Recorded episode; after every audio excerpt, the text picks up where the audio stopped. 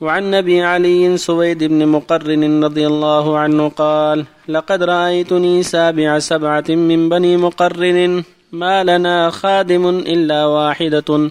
لطمها أصغرنا. فأمرنا رسول الله صلى الله عليه وسلم أن نعتقها. رواه مسلم. وفي رواية سابع إخوة لي. وعن ابي مسعود البدري رضي الله عنه قال كنت أضرب غلاما لي بالسوط فسمعت صوتا من خلفي. اعلم أبا مسعود. فلم أفهم الصوت من الغضب فلما دنا مني إذا هو رسول الله صلى الله عليه وسلم. فإذا هو يقول اعلم أبا مسعود أن الله أقدر عليك منك على هذا الغلام. فقلت لا أضرب مملوكا بعده أبدا. وفي رواية فاستقط السوط من يدي من هيبته. وفي رواية فقلت يا رسول الله هو حر لوجه الله تعالى.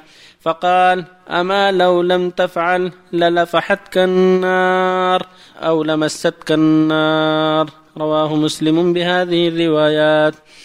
وعن ابن عمر رضي الله عنهما أن النبي صلى الله عليه وسلم قال من ضرب غلاما له حدا لم ياته أو لطمه فإن كفارته أن يعتقه. رواه مسلم. وبالله التوفيق صلى الله وصلى الله وسلم على رسول الله وعلى آله وأصحابه ومن اهتدى به أما بعد هذه الأحاديث كالتي قبلها فيها الحث على الرفق بالمملوك والحذر من ظلمه وأن الواجب على الملاك أن يتقوا الله في مماليكهم سواء كان المماليك مكلفين من بني آدم أو من الحيوان.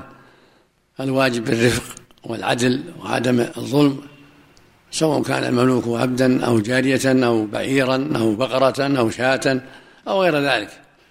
الواجب تقوى الله في ذلك وأن يحرص على الملك الطيب والرفق والإحسان. سبق أن الله جل وعلا عذب امرأة في هرة حبستها وهي هرة لا تملك. حبستها حتى ماتت جوعا فدخلت فيها النار بسبب ذلك لأنها حبستها ظلما فلم تتركها تأكل هشاش الأرض ولم تطعمها ولم تسقها إن حبستها. فإذا كان من حبس هرة ونحوها حتى مات جوعا يستحق النار ويعذب فالذي يحبس ما هو خير من الهرة؟ من شاة أو بعير أو بقرة أو دجاج أو حمام أو غير ذلك أخطر وأشد خطر وأشد ظلما. وهكذا إذا كان مملوك من العبيد والجواري يكون الجرم أشد. فالواجب الإحسان والرفق بالمماليك. ولهذا لما لطم أحد بني مقرن الجارية كانت تخدمهم جعل عشقها كفارة. وهكذا أبو مسعود قال هو حر لوجه الله لما ضربه لمسك النار أو لمسك النار وهكذا الحديث الثالث في من ضرب مملوكا يكون كفارة العتقة هذا يدل على أن الإنسان إذا ظلم المملوك فمن كفارته العتق أو استسماحه يكون يستسمحه اغفر لي ما فعلت. إذا كان ظلمه بغير حق ضربه بغير حق. أما ضرب التأديب المناسب للولد للجارية للغلام للزوجة فلا بأس. الله جل وعلا قال واضربوهن. وقال صلى الله عليه وسلم في الحديث الصحيح مروا أبناءكم بصل السبع واضربوهم على أهل عشر. وفرقوا بينهم المضاجع إذا كان الشيء للتأديب الذي ليس فيه عدوان وليس فيه خطر إنما هو التاديب المناسب للزوجة للغلام للولد للدابة فهذا لا بأس به. أما الزايد الذي يفعله الإنسان تعاظما وتكبرا أو قلة مبالاة هذا هو الخطر. نسأل الله للجميع العافية. أحسن الله إليك. بعض الناس يعامل الخادمة كمملوكة له يضربها و... لا ما يجوز هذا ما يجوز هذا. هي خادمة مستأجرة ما له يضربها ولا يتعدى عليها جائز له ولا يخلي سراحها يردها لها. أحسن الله إليك. المملوك معناها هذا خادم المملوك هذا اللي يؤدب. نعم. أحسن الله إليك. حديث ابن عمر رضي الله عنهما أن النبي صلى الله عليه وسلم أمر بقتل الكلاب. ثم ثم نهى عن ذلك. أمر بقتلها ثم نهى نسخ. قال إن أمة من الأمم ونهى عن قتل الكلاب إلا العقور إن الأسود والعقور. صلى الله عليه وسلم في دية الجنين غرة عبد ما المقصود بها؟ عبد أو أمة الغرة هنا ما المقصود بها؟ هي هي العبد والأمة. العبد لا تفسيرها غرة عبد أو أمة آه، هي البيضاء أم تكون أو لا لا مو ملزوم لا بس. هذا أصل. استخدام الخادمات هل يجوز بغير محرم؟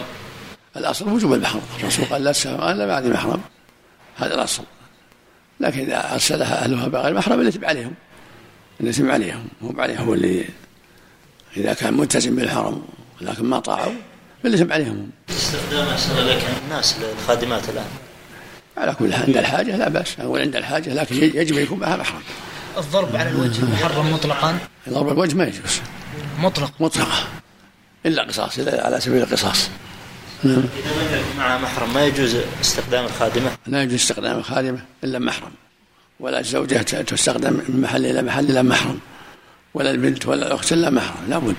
الرسول يقول لا تسافر امرأة هذا عام يعم كل الحريم إلا محرم سواء زوجته أو بنتها أو أخته لا يستخدمها إلى بلد إلا محرم معها أخوها معها زوجها معها ولدها.